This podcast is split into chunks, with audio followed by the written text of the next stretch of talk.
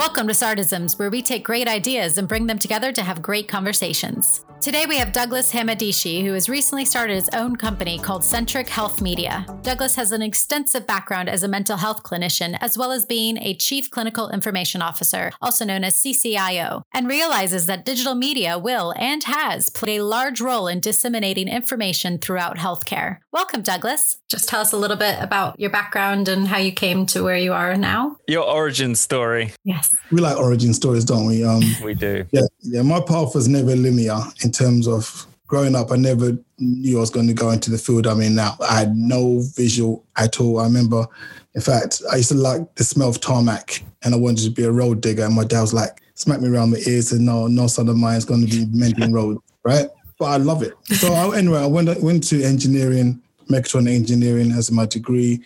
I enjoyed that, but I really liked the the fact that I was able to engage with people and teach them how to use new technologies. Whether it's mm. mechanical, electrical, computer stuff, it was the teaching element of it and the changing and transforming the way people do things and experience life. And through that, I was involved in a buddying system for inner city kids that were in gangs and had no father role. So I was like a father figure to like six kids oh, wow. and they would come see me at my workplace. So I was starting to gain and also getting a bit grey. And I was starting to think, how can I give back to these kids? Because some of them having problems that are beyond the financial issues, social issues, they're like mental issues as well. So mm. where was this? Oh, this was in Croydon. So I was looking after kids that was coming from Peckham, Lambeth, Brixton, they'll come see me in my office and literally they would have the hallmarks of being raised in the streets, no father figure.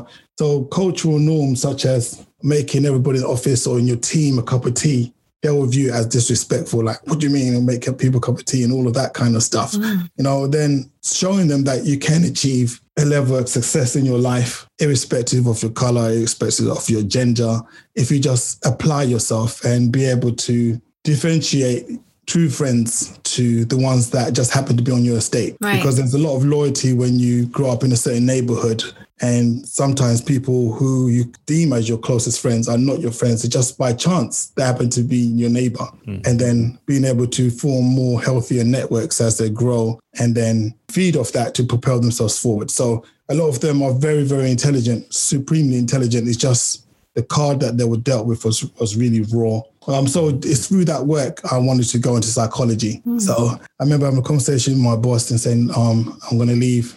I'm going to study psychology. They're like, what the hell are you doing? You're not serious, right? Said, yeah, yeah, yeah.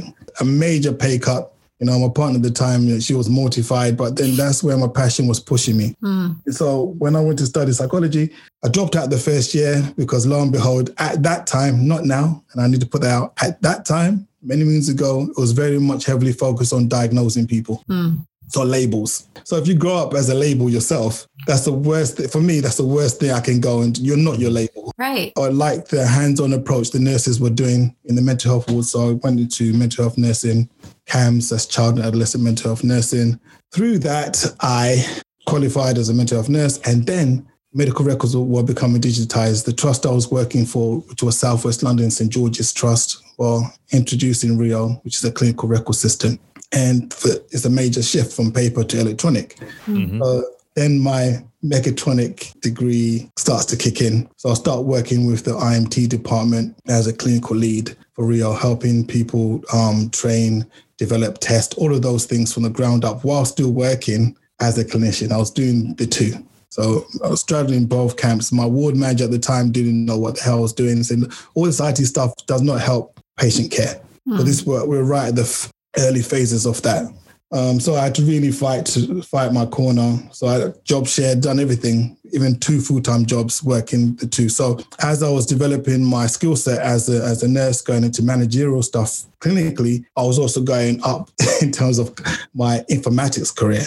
So I had to do the two together going up like that. So that's why now I'm a CCIO because I marry the two worlds together. Now my skill set makes sense. But mm. as I was living in it and experiencing it, a lot of people would have said, well, what the hell, what does that mean? What are you doing? But now we, everyone takes for granted that go see a GP, he's typing away or she's typing on the computer system. You know, your records are held digitally. You know, you take for granted even your smartwatch, but this comes from a richness of people that have an understanding of both the clinical and the technology and how to implement it. Right. I, I appreciate that hybrid approach that you sometimes see where, where, where you've got sort of two different communities that perhaps don't realize. So it might be a care community and a digital community, and they don't quite appreciate the the attributes they've got to bring to the other side. Uh, I grew up in a family that ran a graphic design company, and so I've been surrounded by artists and creative types and cartoonists uh, all my life.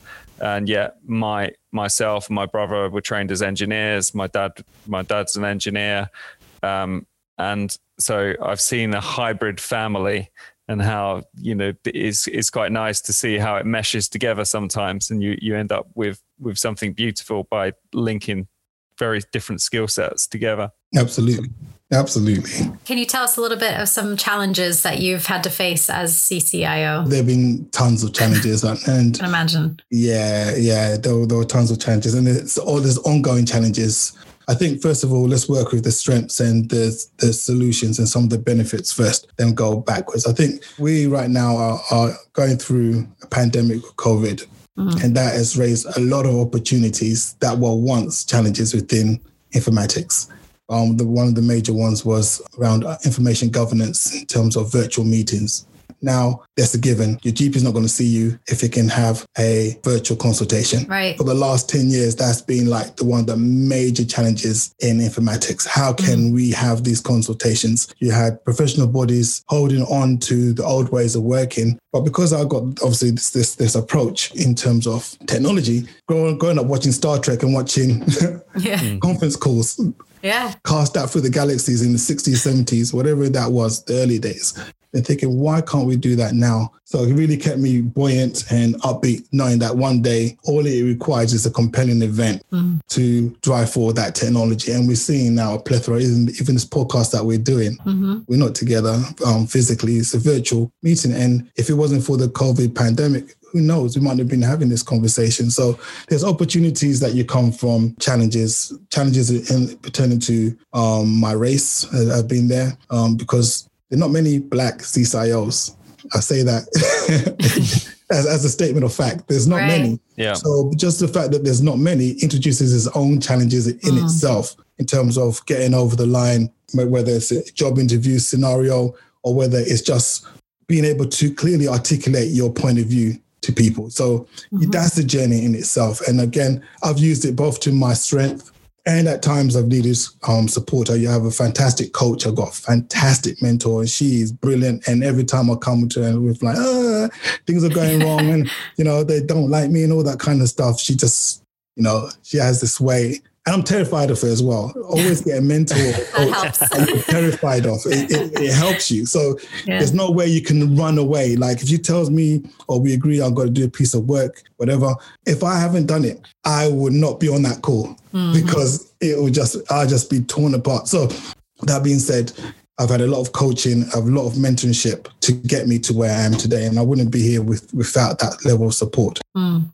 Challenges in terms of the whole technology meeting patient empowerment. I'm a firm believer that technology should not only just enable people, but it should empower people. You know, not not enable, empower, but ultimately liberate people from whatever process that they were doing before that is no longer deemed needed. And you see it not just in health, IT, informatics. You see it across the board in retail. You see in aviation. You see it, pick any industry. There are people right now who are doing jobs that they know deep down is obsolete. Mm. But because there's no alternative in terms of technology or or people being creative in around the human resourcing and reallocation of, of duties, they're stuck doing something that's not adding true value. So I'm all about the value proposition. How well are we using the clinical staff that we have to embrace the technologies and to embrace the needs of the patients? Because the patients now, they're coming to a consultation room, ready, done their Google research. They've really done it. It's yeah. not the early days where you can do a search on Google, for example, and you get a response that is very questionable. Mm-hmm. The analytics, the AI that drives Google now is very, very advanced. So you're literally on par. There's a parity now between the patient and the clinician that has never been there before. Mm. Not, never been there before. And at times the patient actually has more ability because first and foremost, they're the experts of their condition, whether it's mental or physical. They're the one living it. Right. The clinician is the one interpreting it. So being able to create an environment where clinicians feel comfortable if with it with empowering a patient, but sometimes they will feel de-skilled by the patient think, that thinks they know too much and are we trying to provide care in this regimented system? But it's not about that. It's about being able to um, support them through that transition and see where there's new opportunities to engage. Because now I, I trained as a clinician as a very much treatment focused clinician. I'm here to provide treatment, but I'm here more as a as a guide. You know, the mm. analogy we use is something like let's say Star Wars, and you got your Obi Wan Kenobi yeah. or your Yoda. We're just a guide. You know, you're the ones with the talent. You're the ones that has the the the um the challenge. You live and breathe your challenge. We're just here to guide you through the resources that are available within the medical field, the community field, to help you get better and move on. Out of that comes again challenges in terms of software companies not understanding the dynamic that's actually happening on the ground and still wanting to develop solutions that keep people in servitude. You know, um, so that's where I'm constantly fighting and constantly pushing the boundaries and saying what is actually possible. Can you give this back? Mm. And and also taking a look at at what point are we engaging clinicians, clinical staff in the transformational programs because too many of these programs are, are, labeled transformation, but there's no transformation. All what's happening is this change. Mm. There's no transformation. If I have to go to my GP and still sit down, wait for appointment, you cannot really tell me that there's been transform, real transformation in that process. Transformation for me is the, obviously the Uber, whoever knows the example. You know where the taxi is coming. You know who the driver is. You you you get out your house when instead of getting wet waiting. Yeah, yeah, yeah. It's all seamless. That's a transformation in terms of the taxi and ferrying industry. Yeah. In health, there's a lot of change. There's not a lot of transformation because fundamentally the people within that field, even in my in my um, skill set, CCIOs, CNIOs, digital transformation leads that are not understanding what transformation is. Mm. They're not fully, they're not going full throttle either because they want to protect their own career or they they too have fears and um, concerns about what the new technology brings brings. So if they are in that situation themselves, what more for the people that are going to be using their technology? If you work for a software company and you struggle to introduce new tech, within your own software company, within your own team. I've had conversations where even Microsoft Teams in the early days, the, the uproar within a tech company for introducing Teams was rife. Mm-hmm. And I'm like, okay, do you know your technology company? You know that? exactly. if we can't get over this hurdle, mm. what more for the consumer? And now we call them expert health consumers because they are empowered. They're not just patients, they're expert health consumers. Mm. So um, yeah, there, there, are times we can talk all day yeah, about, yeah, about challenges. Yeah. What would you say the difference between transformation and change? I've got a little boy in the background. You might hear him crying. Um, he's 18 months. I was reading to him The Hungry Caterpillar. Yeah. That is transformation. Mm. At no point is the caterpillar resembling its final state after a metamorphosis into a butterfly there's a complete fundamental difference. That which was now um, was ground to the floor, crawling, mm-hmm. is now airborne. That's transformation. I don't see a lot of that. So that these are real. A word of mine I really like is radical.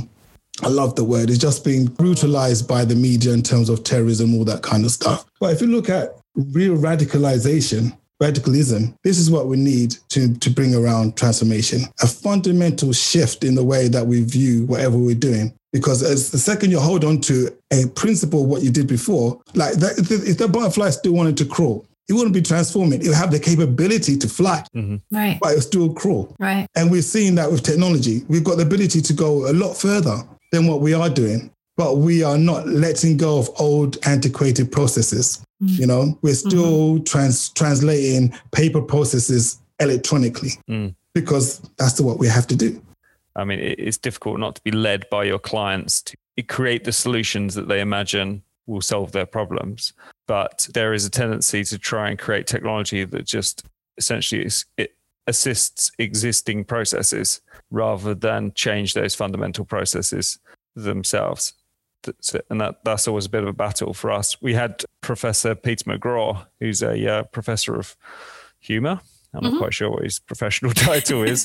His fantastic book, Shtick to Business. Mm-hmm. One of the ideas that he comes up with to for transformation and innovation in companies is to do the reversal which is the thing that comedians do, which is to is to completely flip an idea on its head and say what is the opposite of what you should do. Uh, you know, there, there's comedy potential there, but what is the opposite of every transformation?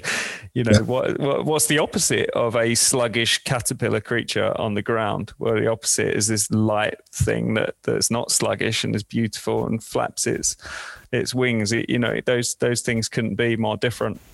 Mm. So, what what tools and techniques do you think there are to to come up with transformation?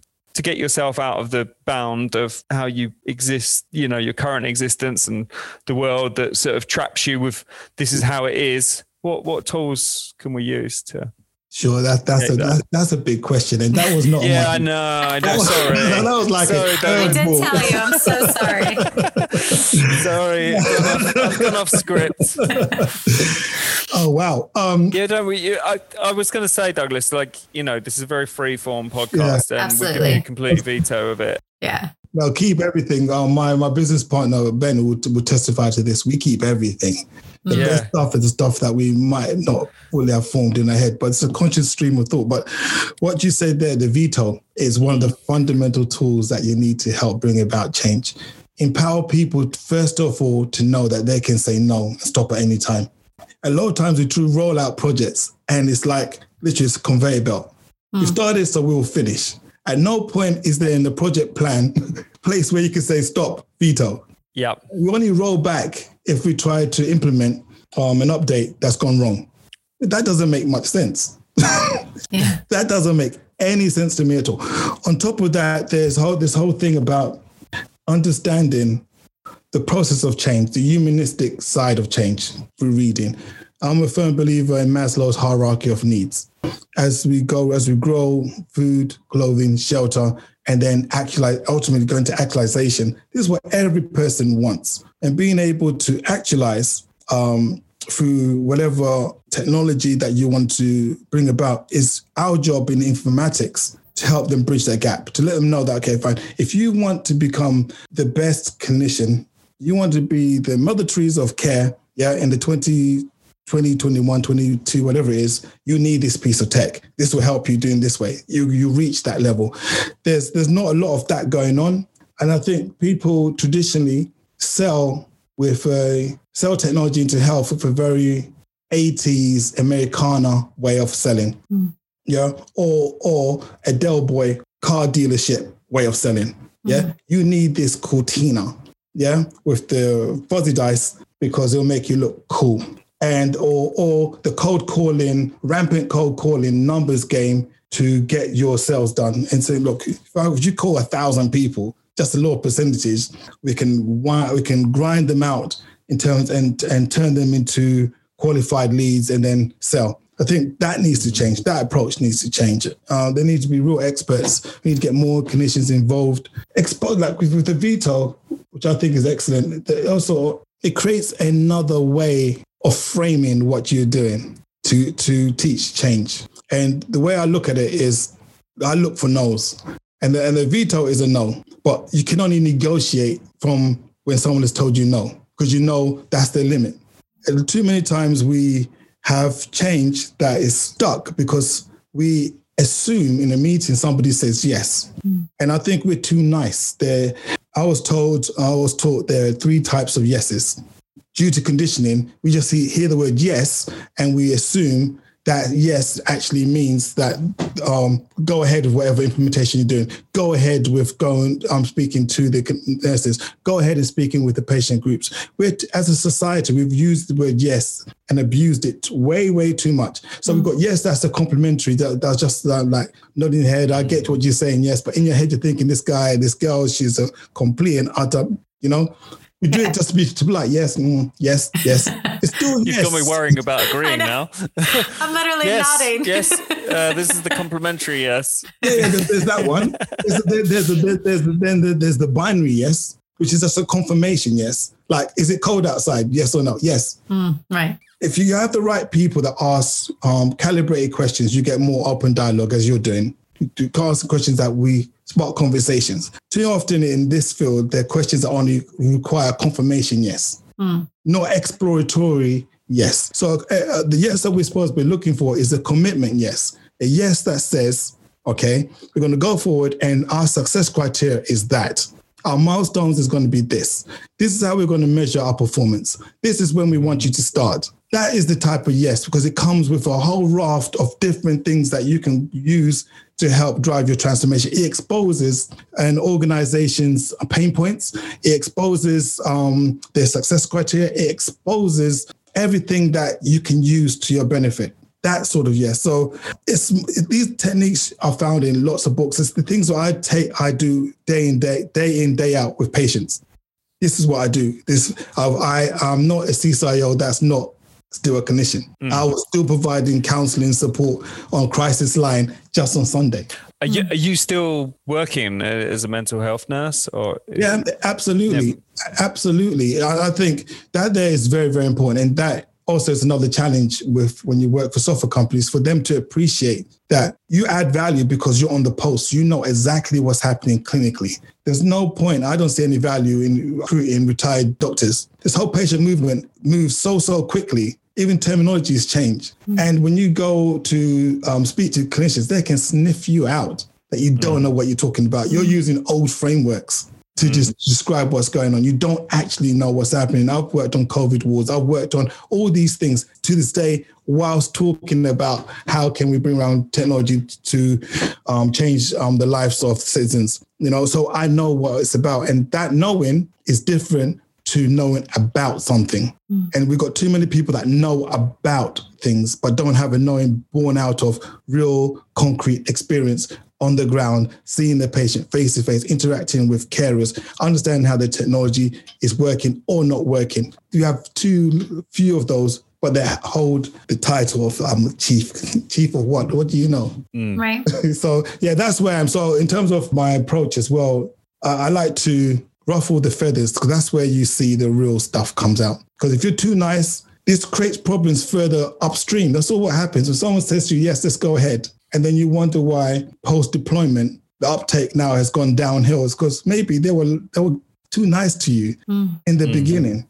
You know, they gave you a confirmation yes, or they gave you a courtesy yes, you know, but they didn't give you the commitment yes. Mm. You you mentioned that software companies have a tendency to sort of sit outside the system that they're serving and that you, they, you need to kind of be engaged directly engaged in what's happening on the ground and we we hear this a lot we this is going to sound like a sales pitch here, and uh, I'm sure you, I'm sure you're not in the market to buy a medical revalidation system. not today. so, so I'm not pitching it to you.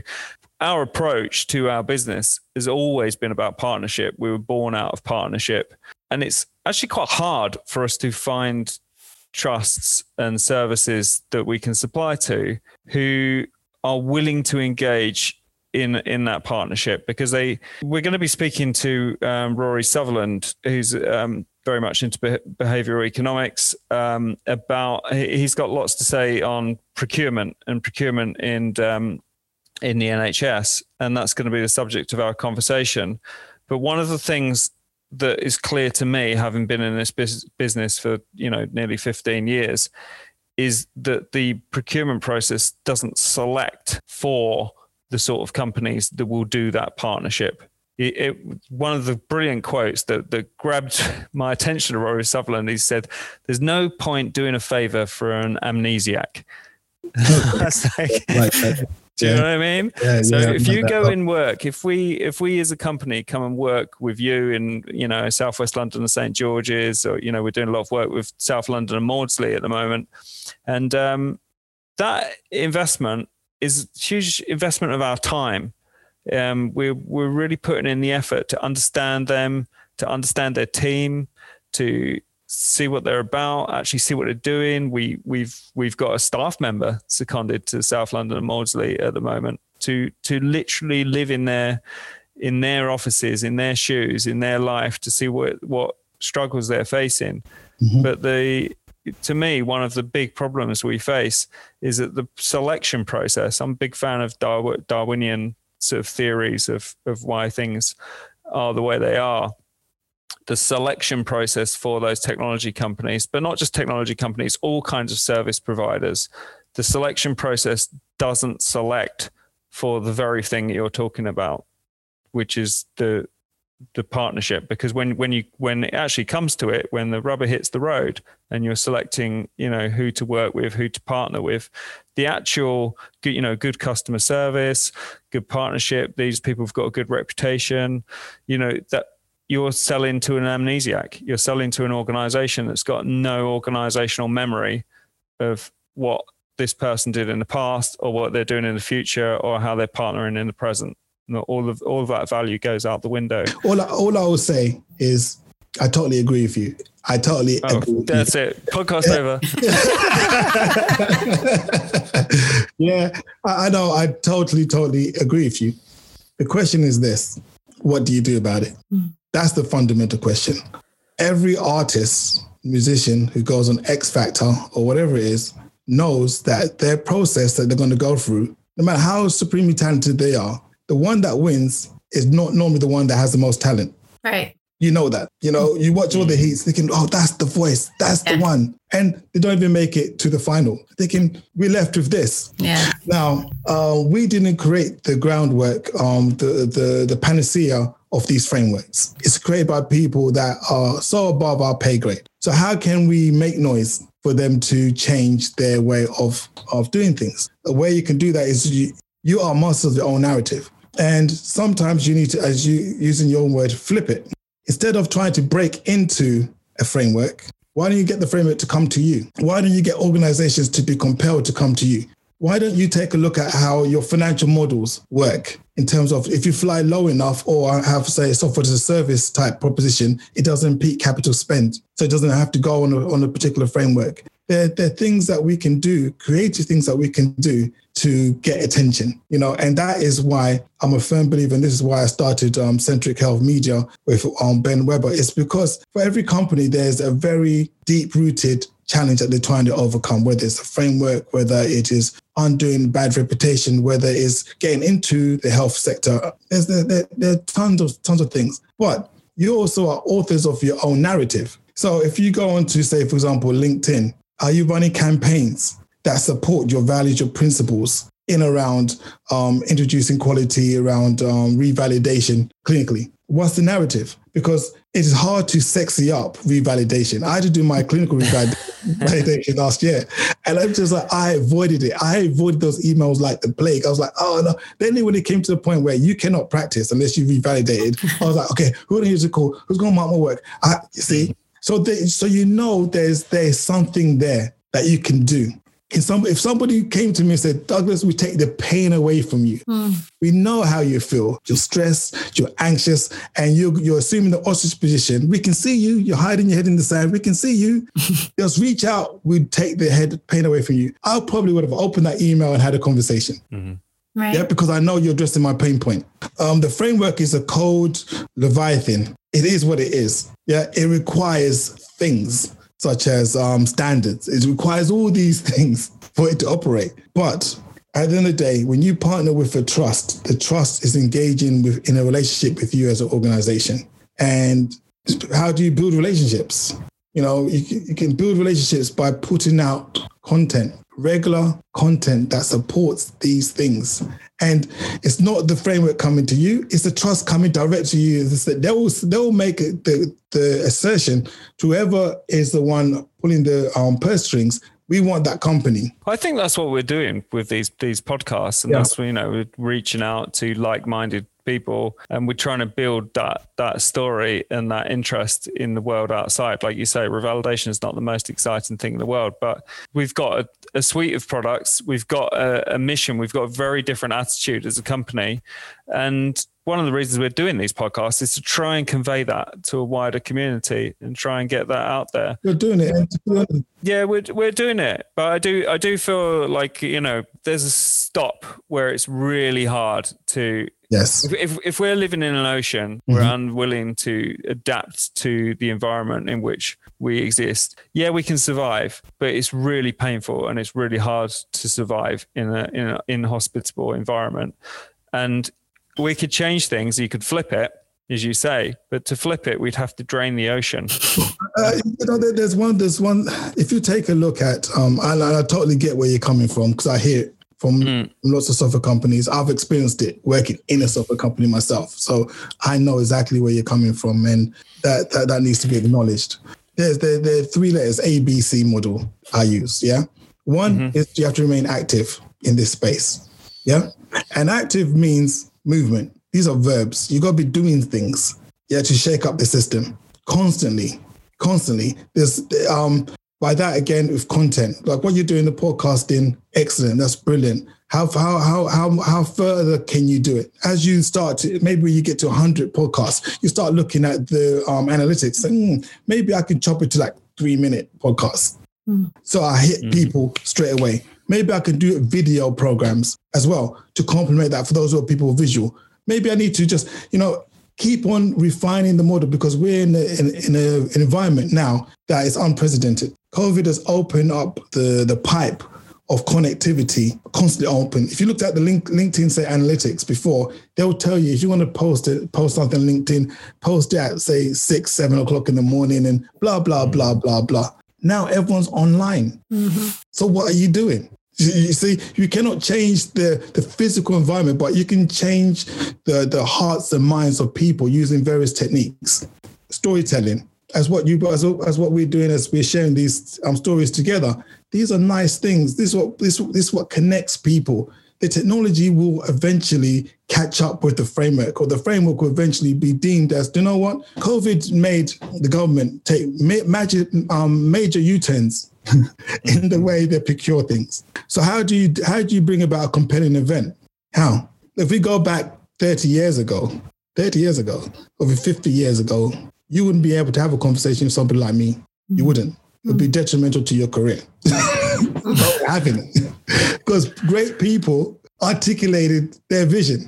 Whether Yeah. they were in Alabama, India, Australia, it doesn't matter. The great people understood and articulated their vision. They created a movement.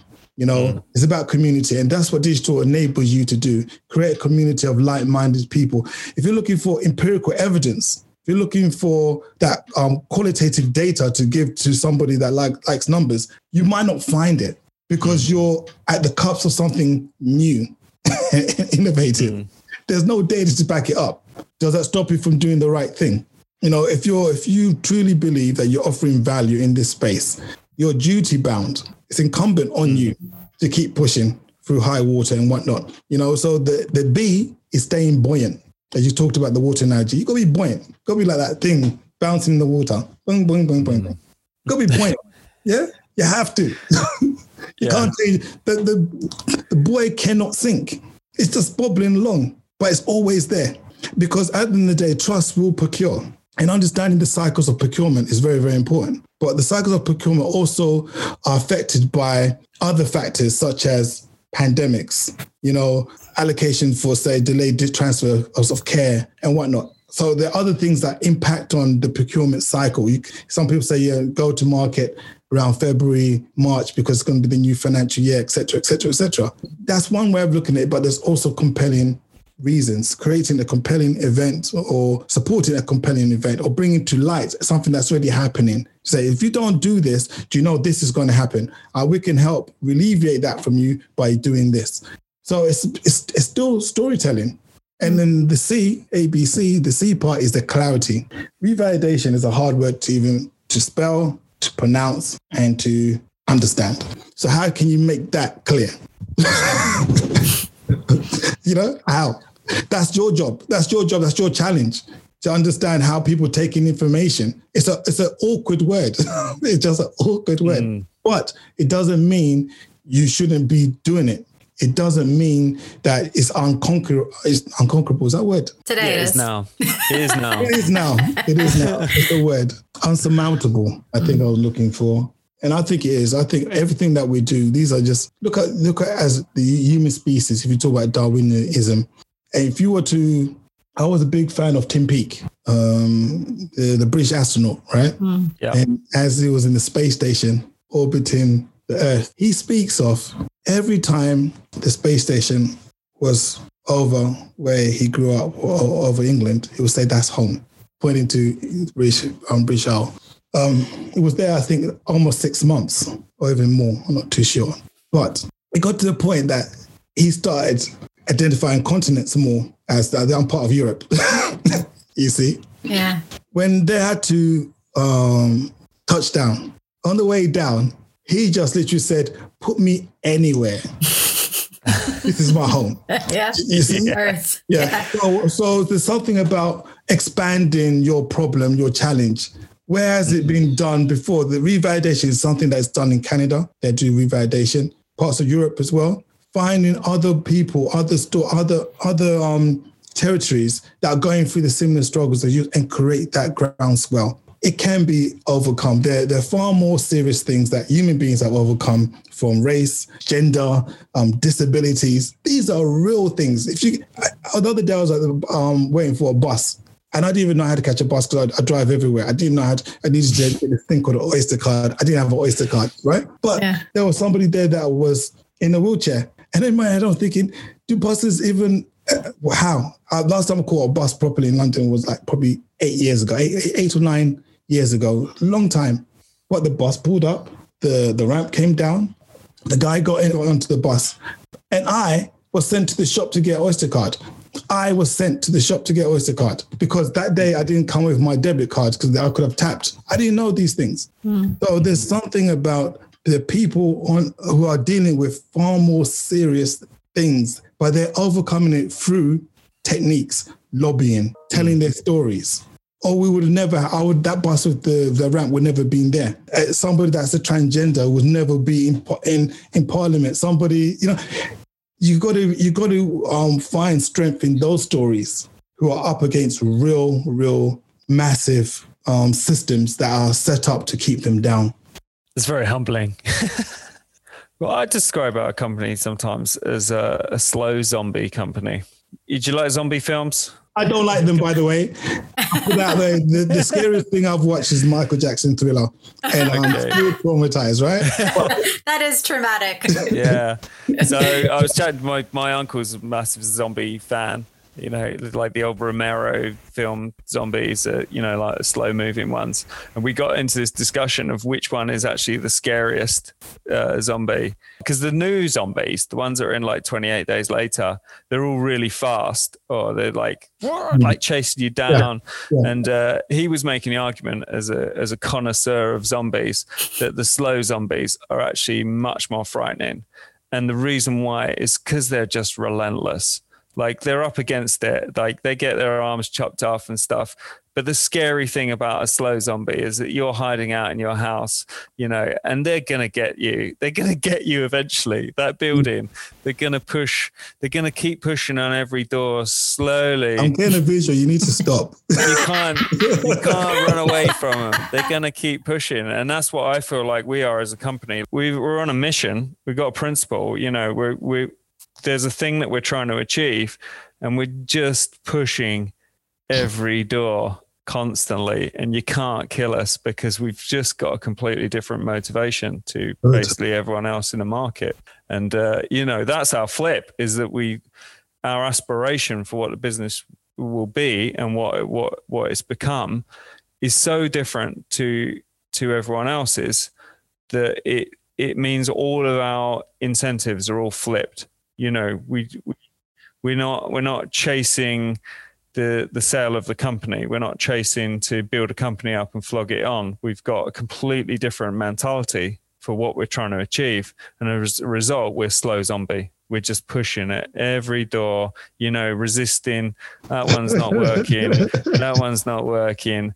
But like one and then one just one just this one's got weak hinges and you're in you know and you're you're you're off and you and you, you yeah you don't get very far maybe but then you're on your next journey and you're you're searching every door inside the building you know I think, I think you make um, an excellent point. There's a book I read, and I recommend this book as well. It's like it's a good book because you can read it in like two hours, like less than two hours. It's called Zen of the Zombie. Right. I like it already. Yeah. Yeah, yeah, no, it's a it's a superb book. I mean, it fo- follows through in what you're talking about, and but it just adds another dimension to it. So if you're gonna flip, let's flip it fully. Yeah, like in Pirates of the mm. Caribbean, let's flip it all the way around so the earth, the sun becomes the in reverse, whatever it is, right? But let's flip it fully. You talk about the attributes of a zombie being relentless. Have you talked about the psychology of a zombie? No, I can That's- add it. That, that is that's why you need to read the book Zen of the Zombie, because that talks about going to the the psychological side. Yeah, yeah, it's an excellent book. It's, I love it. It talks about the mindset you got to have to be like a zombie. Because being relentless comes from you actually having um, the mechanisms to absorb doubt, pushbacks. How are you keeping yourself buoyant? As I said, ABC. I got uh, to, for me to be where I am today. is because I've got coaches, mentors keeping me going. If they if they were not there in my life, and I also coach and mentor other people as well. So you got to put in place those mechanisms so you can literally walk to the door, lose an eye, and it's okay. Actually, it's okay. No, oh, vanity, I lost an eye, eye patch. I don't want to now look like a, like a pirate. It's not about that. It's about, okay, it's collateral damage. Who cares? Move on. You see? So you have to protect yourself emotionally, psychologically to be like a zombie because being relentless and feeling the pain defeats the whole purpose. And also, you got to recognize that zombies are not just bound to human beings. Cats can be zombies, and they're fast. That's a good point. you won't find a won't find a slow moving um, cat zombie. No, Yeah. Oh, and it's going to Yeah. be me. Well, a cat, a cat zombie Yeah. going really, really be Think of Pet. Cemetery, definitely. yeah, yeah, yeah, yeah, Yeah. Mummy, the mummy and all that. What's the zombie goal of Centric Health Media? Like you, you, every, like you said, every business has got a passion. Like it's got a pain point. That it's like, ah, that thing. I need to resolve that thing. Yeah, yeah. you know, like you're driven. What drives you, Douglas? What is Centric Health Media? What are you hoping to achieve? It. What is the pain that you're trying to squash? A big question. Yes, it's a big question, um, but it comes from very humble beginnings. It comes from a place where you want to ensure that you're adding value into the health sector. You want to ensure that patients receive the best care. It comes right down to how you're affecting change for the betterment of society. It's a humanitarian perspective. If you get your healthcare, if you can take care of the sick and the, the affirmed and those people who are not fully able, it, pays dividends in other aspects of your society. The fact that we having had issues around PPE, the fact that we had issues around staffing levels, the fact that we've got issues around um, not enough funding means that we have to do more with what we've been given. And technology is the, the great vehicle to enable us to do a lot more than what we've envisaged. Right. So with Centric Health is to enable companies such as yours and any, other company, digital company, and the NHS to come together and in the spirit of community, sharing best practice, articulating their stories clearly. If I see another white paper that's 25 pages long, I'm going to scream. Yeah. Mm-hmm. But that is still happening to this day. And nobody reads them. They just have to be there. Mm. We have an opportunity to really reframe and take the citizens on a journey with us.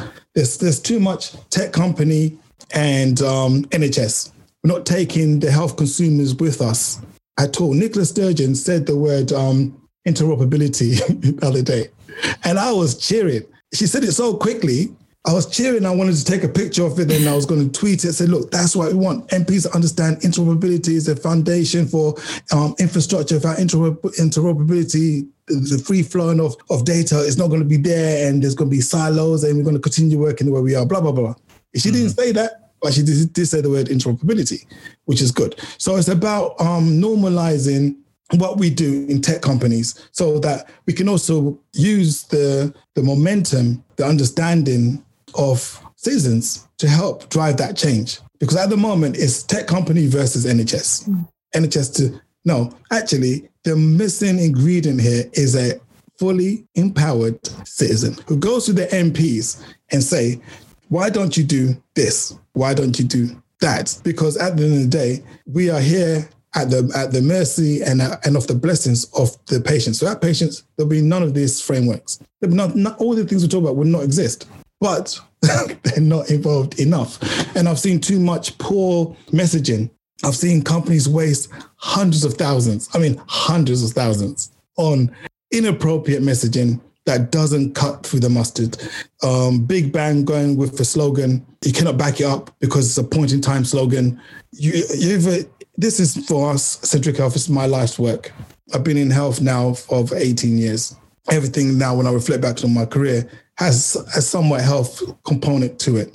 So I want to continue that journey and just enable um, companies and just to have better conversations, better engagement with the um, health consumer. So that is it in, in a nutshell. And one mm-hmm. of the key, the unique things of our, our organization is we offer our services free to the NHS. Mm. It's completely free.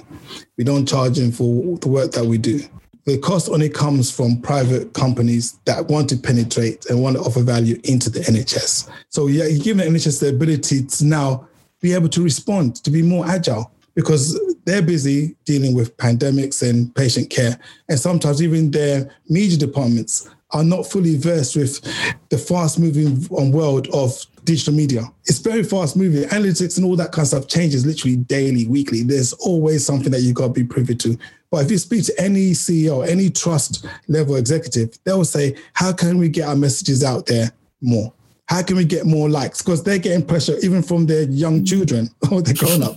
they, they, the kids go home and they're saying, "Oh, I got, I sent this tweet and I got like two thousand likes." Then you look on the trust our own tweet, it's got like fifty nine or something silly like that, and they're thinking, "How can we make this work?" Well, they're techniques, and mastering that domain is so so important because that is where a lot of the new decision making is going to be taking place. The influences are not going to be now the big monolithic companies that do one message per year and everyone listens, their technology is going rampant now. People can build a solution in less than six months from scratch with, with relatively little money. Relatively little money now. It's not like before when a trust can say, or a company can say, look, we invested two million R and D for this piece of kit. It's not the case now. It's not the case now. You know, one phone call, in one phone call, you can be engaging with people in Romania, in Bulgaria, in um, in India, Pakistan, you know, all around the world, you know, to build your software. So it's about making sure that as costs are going down, we are we are seizing the opportunity to make better content accessible for everybody because the, the internet now is going through a maturing phase. The COVID has triggered that. It's triggered that in the, in the most ginormous way. It's triggered that tipping point. Now everybody's online. What else can you do? You're at home anyway. You know, before you, you go online maybe for one hour uh, as you commute, if you're on the train, whatever the case may be. Now it's on all the time in the background. You're going back and forth between your Twitter and LinkedIn all day long. Ask yourself, is there content there sufficiently grasping your attention? Or are you now getting bored of it? So the, um, that's in a nutshell. Um, so we do what so a lot of uh, small, medium enterprise companies who don't have large budget, what we do, we have what's, what's called innovation days, where we have four locations around. Um, obviously, this is this is pre-COVID and now post-COVID. We've got to have to um, review some of those locations. But again, got four locations that are purpose-built. Um, companies can go there and record, get all their content done in that day, hour slots, and then leave, knowing that okay, I've got enough content that I can slice and dice for the next four weeks. Yeah. You know, th- these are things that we are we are doing at Centric Health that is new, that's fresh, and that's in keeping with the sophistication of the UK's health economy because we're not America. America, we cannot just cold call your way to the top. It doesn't work that way. You get you got level one, level two, level five breathing dragon um, gatekeeper. That is that that their primary job is to say no and mean a no. You cannot get through that gateway at all. So yeah. So why why try and get why why, why try and go go through those hurdles? Forget the hurdle. Why don't you let the person come to you? Mm. Because you've you've asked yourself when you've looked on Twitter, when you looked on LinkedIn, which piece of content have you actually clicked into for more information? Yourself. Voluntarily, you've done it yourself. You you've gone there. Instead of uh, how can you penetrate the framework? The framework can come to you as you have gone to content yourself of your own volition. Nobody has strangled you. No one has coerced you something has grabbed your attention and you wanted more on Twitter, on LinkedIn, Facebook, Instagram, TikTok. That's what we're talking about, creating that type of content, um, targeted, unmissable content with brands, NHS and other organizations. So that's in a in a very that's not really an elevator pitch, is it? That's like a, a walk Yeah, in the that's a, park. long, Like, yeah. a, a bus ride pitch. That's right. I like that. If there's one thing our listeners should know, what would that be? in terms of, of of centric health is that we're there for you. We understand the pain that you're going through and we have a solution that is best fitted to help you get your message across there in the digital domain. In terms of me personally i would want you to know that always hold on to hope yeah? There's always opportunity. Work together to um, liberate each other from old ways of working. There are many people out there have a unique abstract way of viewing life. You know, don't be despondent. Take care of your mental health, particularly in this lockdown. You know, go out for a walk, even if it's your back garden. If you don't have a back garden, do some exercise, do something. Yeah, hold on to each other.